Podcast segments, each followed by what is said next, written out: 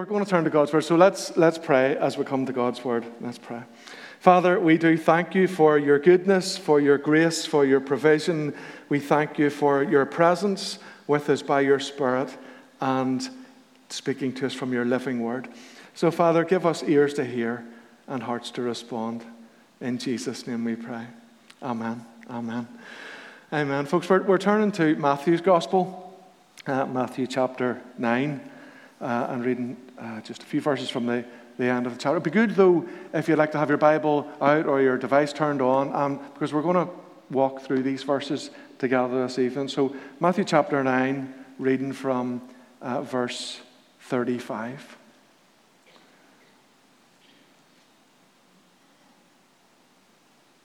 And Matthew tells us this. He says, Jesus went through all the towns and villages, teaching in their synagogues, proclaiming the good news of the kingdom, and healing every disease and illness. When he saw the crowds, he had compassion on them, because they were harassed and helpless, like sheep without a shepherd. Then he said to his disciples, The harvest is plentiful, but the workers are few. Ask the Lord of the harvest, therefore to send out workers into the harvest field, into his harvest field. So, this evening we're continuing on in our uh, series, uh, in our Harvest Thanksgiving tonight. Uh, we stepped out of our Freedom in Christ series and we'll continue that next week. But tonight we're, we're focusing on our Harvest Thanksgiving. And as we, as we give thanks to God for his faithfulness and his abundant provision and uh, of all that we need, both practically and spiritually, and so I'd like us to pick up for a few moments on, on this passage of Scripture where Jesus specifically mentions harvest. He mentions the word harvest three times in just a couple of verses. Harvest has always been a, a, an important theme, an important motif running throughout the entirety of the Bible. From, from Genesis to Revelation, we see this talk of harvest. In Genesis 8, God promises that as long as the earth endures uh, seed time and harvest, Cold and heat, summer and winter, day and night will never cease. And then in Exodus 23, he exhorts us to, uh, he exhorts his people to celebrate the, the festival of harvest with the first fruits of the crops that you sow in your fields. And as the, the great big God story unfolds across the pages of Scripture, the, the talk of harvest moves from the, the, the physical harvest of crops to the spiritual harvest of souls. That's where it moves to. And, and it, it culminates in this great vision that God gives to St. John in Revelation 14. Speaking of the end times and of the, of the great harvest that is coming at Christ's return, John, John writes, he says, as he, he says, I looked, and there before me was a white cloud. And seated on the cloud was one like a son of man, with a crown of gold on his head and a sharp sickle in his hand. Now, this Son of Man is, is clearly Jesus. It's his favorite self descriptor in the gospel. Then another angel came from the temple and called in a loud voice to him who was sitting on the cloud Take your sickle and reap, because the time to reap has come, for the harvest of the earth is ripe. So he, he, he who was seated on the cloud swung his sickle over the earth, and the earth was harvested. You see, that's the ultimate harvest which Christ is returning to reap. And tonight, as we await his return, I believe that we've much to learn from these verses, to learn or to be reminded of from these verses in Matthew 9. That God wants to speak to us, to teach us something, or to remind us of something tonight from these verses. So, just as we might walk through a field of ripened grain or barley and pick a, a few heads as we go. Let us tonight walk through these verses and pick a few important truths as we go. Firstly, we see, we see the scope of Jesus' ministry. Verse 35a Jesus went through all the towns and villages. There's so much in these verses we can easily skip over, but let's just take a moment each uh, to, to, to unpack us a little. You see, Jesus had a widespread geographical ministry. He didn't just stay in one place, he didn't just stay in one synagogue or one town or one village. And look, Jesus didn't wait for the people to come to him. It says here, Jesus went. Jesus went. He went to the people. And this is the ministry that he has given us, he has passed on to us to carry on. Jesus went. Jesus went to the people. You see, he went through all the towns and villages, it says. You see, increasingly we use bypasses, don't we? So I was going off to Galway in the summer there, and like it used to be, you had to go through, you left from wherever, you know, Comber, and you had to go through every wee town and village, all the way th- down through Ireland, out to the west, and it took you days to get to the west coast. But now, all these bypasses. So you just zip along there and you bypass most of the towns and villages, and in a few hours you're in Galway. Jesus didn't work like that. Jesus went through every town and every village because Jesus was for every person. That's what he was saying.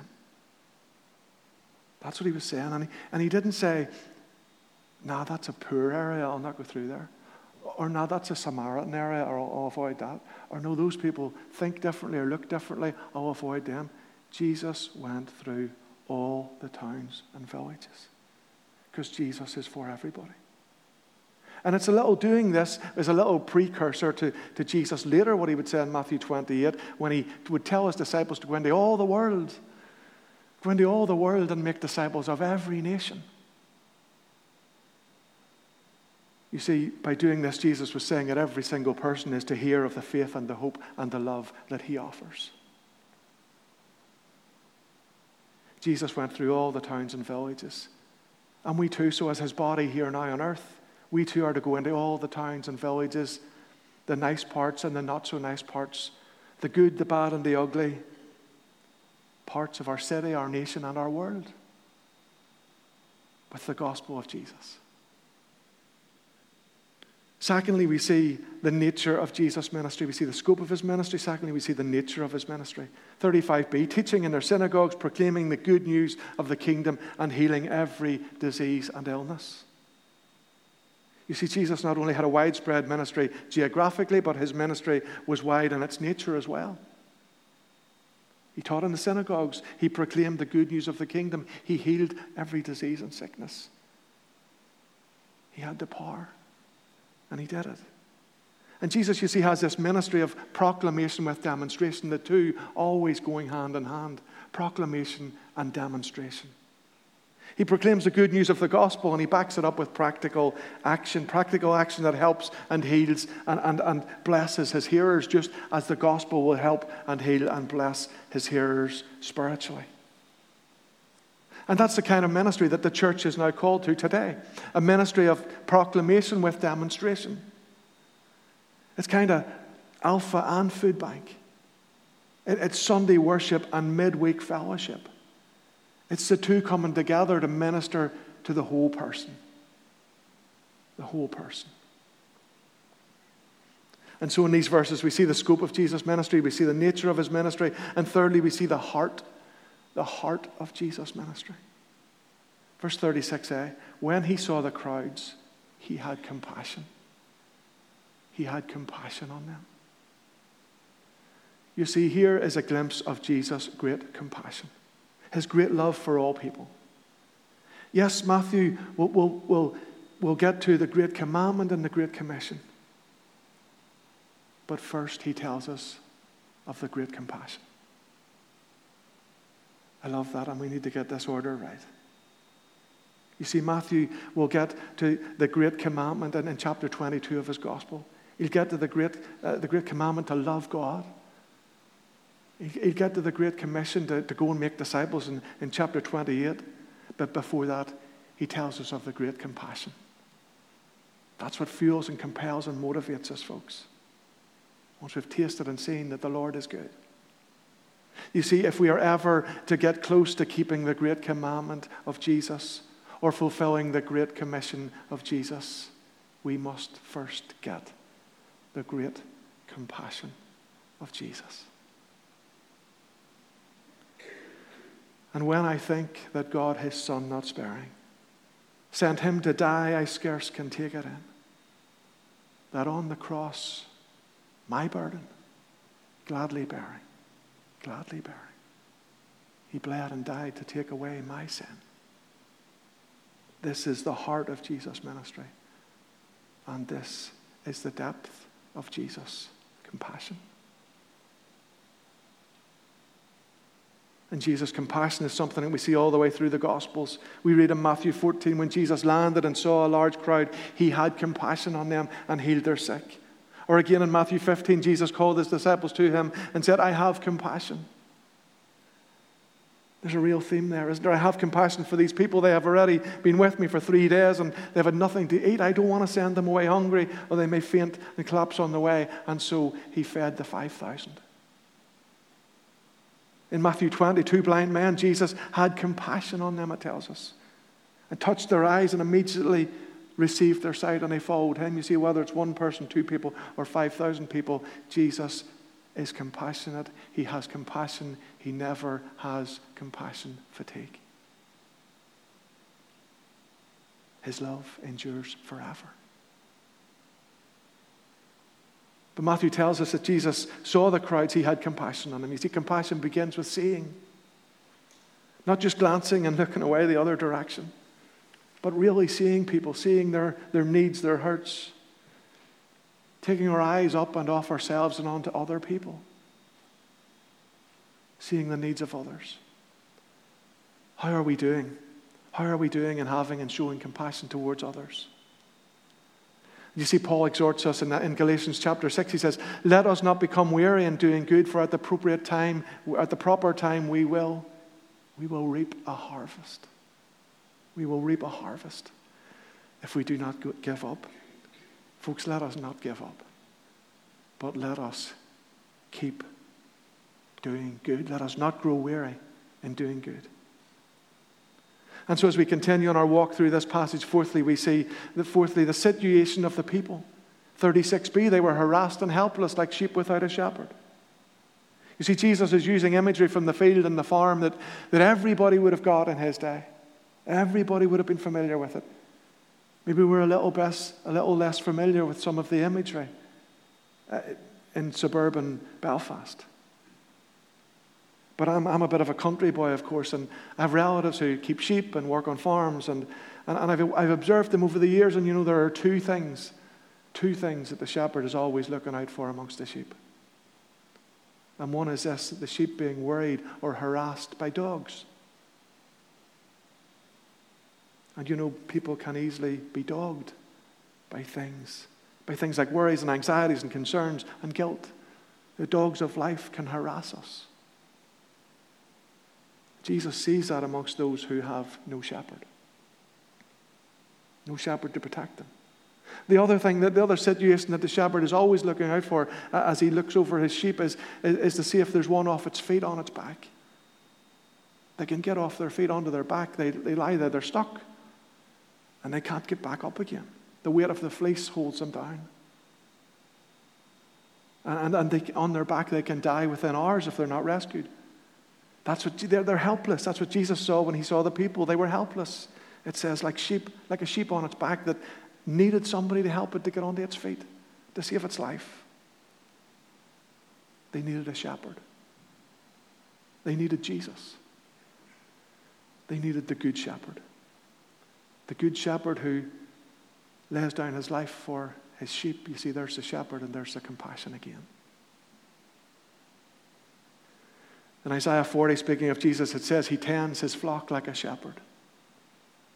It says, He gathers the lambs in His arms and He carries them close, close to His heart, close to His heart of compassion. He gently leads those who have young. And of course, the psalmist, the psalmist writes in Psalm 23, doesn't he? The Lord is my shepherd. I shall not be in want. He makes me lie down in green pastures. He leads me beside quiet waters. He restores my soul. You see, when Jesus saw the crowds, he saw people. He had compassion on them because they were harassed and helpless like sheep without a shepherd. And fifthly, then, as we walk through these verses, we see both a great opportunity and a great need. Verse 37a. Then he said to his disciples, The harvest is plentiful, but the workers are few.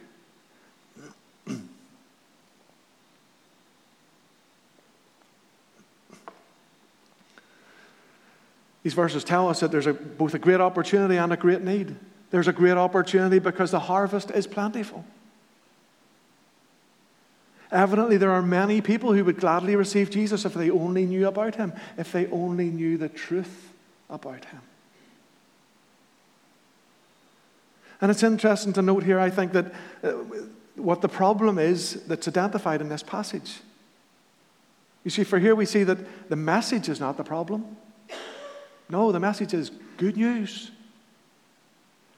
And Jesus, I love this about Jesus because sometimes you would think the gospel was bad news, but Jesus himself insists that it's good news. The Spirit of the Lord is upon me because he has anointed me to preach good news. The gospel is the one eternal piece of good news in a world that really needs to hear some good news. Jesus brings light and life and love. See, the message is not the problem, folks. The message is good news. The message is great news. And the harvest is not the problem either. No, the harvest is plentiful. It's, it's plentiful. It's sitting right there, waiting to be brought in. The problem identified here by Jesus is what? It's the lack of workers, isn't it? It's the lack of workers. And it was a problem then, and it's a problem now. There are too few workers in the church, there are too few workers in the world. And this is a, it's a great tragedy that should drive us to our knees in prayer, and that's exactly what Jesus addresses next. For them, we see, sixthly, the call to prayer. You know, there are very few times that Jesus tells us explicitly and exactly what to pray for. Very few. There's the Lord's Prayer, and then there's what I'm going to call here the other Lord's Prayer. He tells us exactly what to pray for. Ask the Lord of the harvest, therefore, to send out workers into the harvest field, says Jesus in verse 38. You see, in view of such a great need and a great opportunity as well, responsibility, our responsibility is to pray for God to send out more workers into the harvest field to spread the gospel. And notice that prayer comes first. Prayer always comes first. There is no successful ministry or mission without prayer first. I love when we have our 24 7 prayer times here at Orangefield. It was, it was when I was in the prayer zone last week that the Lord laid these verses on my heart to share with you tonight.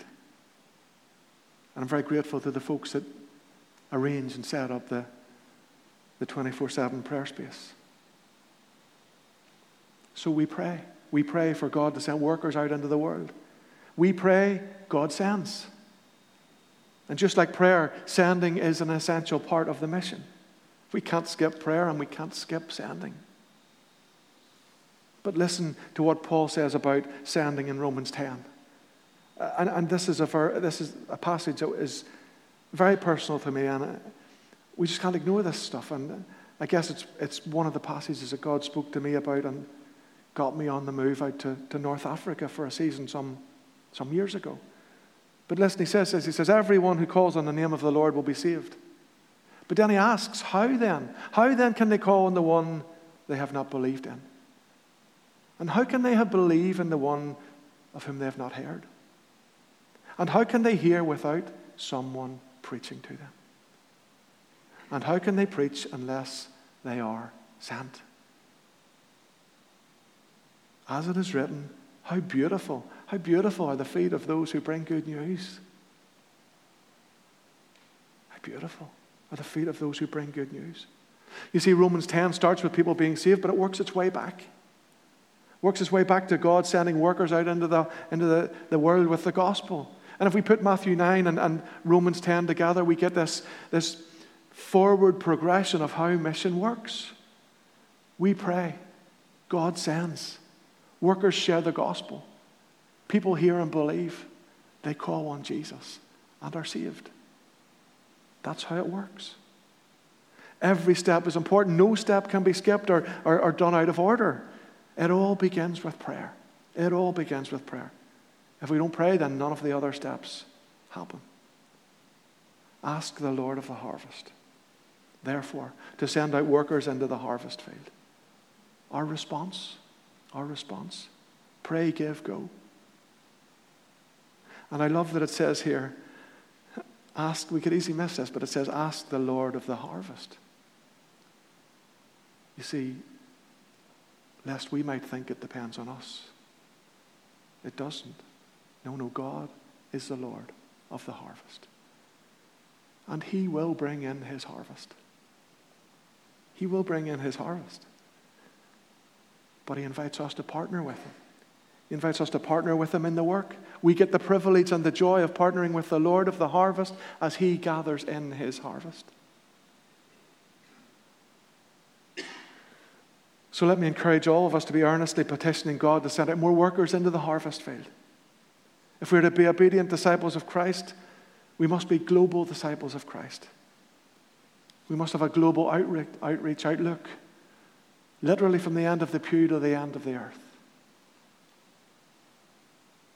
We must recognize the great opportunity before us for the gospel. We recognize the, the, the great need of the lost. We pray for God to send more workers into the, the world to spread the good news of the gospel. We have some helpful resources here at Orangefield um, to help us in our praying. We have our monthly uh, OPC uh, prayer, uh, prayer letter, prayer for mission from uh, that's gathering in the information from those who are involved that we support and are connected with us as a congregation at Orangefield. We have our weekly Friday email that has links to uh, local and global um, prayer points and prayer topics. And you know, the, the thing is, be careful what we pray for because the Lord of the harvest will often use us to answer our own prayers. And we can't really pray earnestly for something unless we're willing to be part of the answer, can we? And that will be either through our giving or our going alongside our praying. And I, I know that this is a generous congregation. I know. I know you are. A congregation that has the gift of giving. Today, at this harvest time, we've given thanks to God for, for His faithfulness and His gracious provision. We take the opportunity to express our gratitude, our thankfulness for that. We may give to the building fund. You know, this building is in some ways a barn in which Jesus gathers in his harvest for times of worship and, and service and fellowship and evangelism in and from this place. Or we can give to the, the, the, the, the United Appeal for Mission, the fund that supports our denomination's mission locally and globally. Pray, give, go. Do you know, God doesn't send everyone, but He does call everyone to be part of this great work of missions. We can all pray. We can all give. And insofar as we are able, then, we should all be prepared to go wherever He sends. As you think about this, perhaps I, I might just recommend a little book for you, and it's called very appropriately Workers for the Harvest Field. Workers for the Harvest Field. It's a book by the Good Book Company, and a lot of people have found it helpful as they've thought out and sought God's will for their role in all of this. We all have our bit to do. We are all called to work in the harvest field. We are all commissioned to use the gifts that God has given us to share the gospel with our families and our friends, our neighbours, and our colleagues.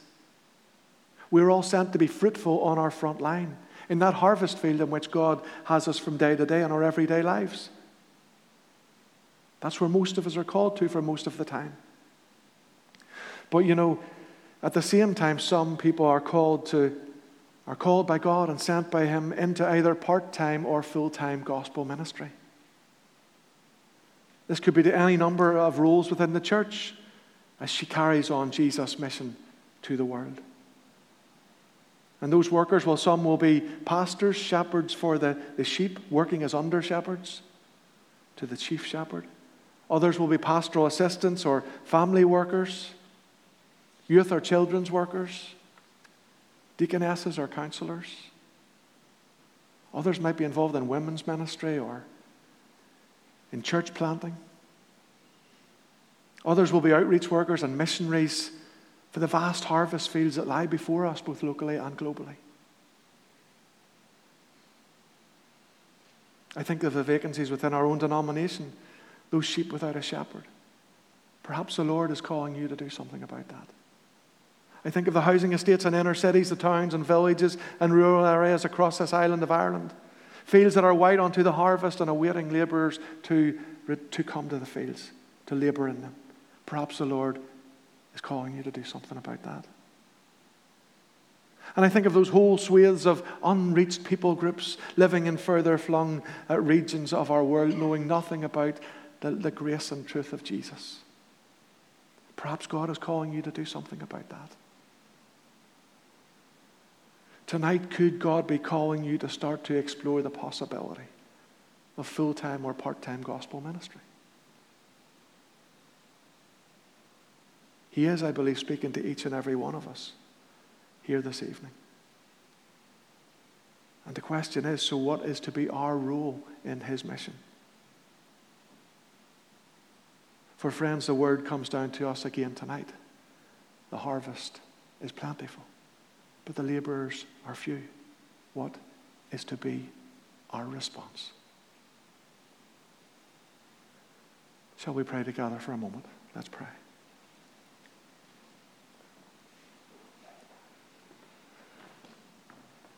take a, a moment in the quiet as God moves amongst us by His Spirit. He's speaking to us. Just ask Him to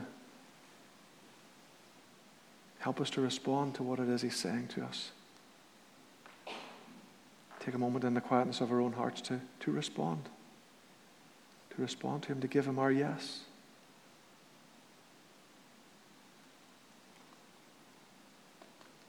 Father, we thank you for the good news of the gospel. That in Jesus' death we can have forgiveness for our sins and reconciled to the Father who loves us. That in his resurrection we can have life, life in all its fullness, even life eternal, as we trust in him. We thank you for the good news of the gospel. Father, we thank you too for the, the harvest that is plentiful. People who need and long to hear about Jesus, to hear about who he really is and the transformation that he can bring. And Lord, we do thank you for the privilege that is ours to partner with you in your mission in your harvest field, gathering in your harvest. So help us to discern what role you would have us play in that. Help us to have the courage and the faith to start to step into that. Lord, fill us with your heart and lead us in your love to those around us. For truly, these are the days of the harvest. Come, Lord Jesus. For it is in your precious name, in the power of the Spirit, and to the glory of the Father, we pray. Amen. Amen.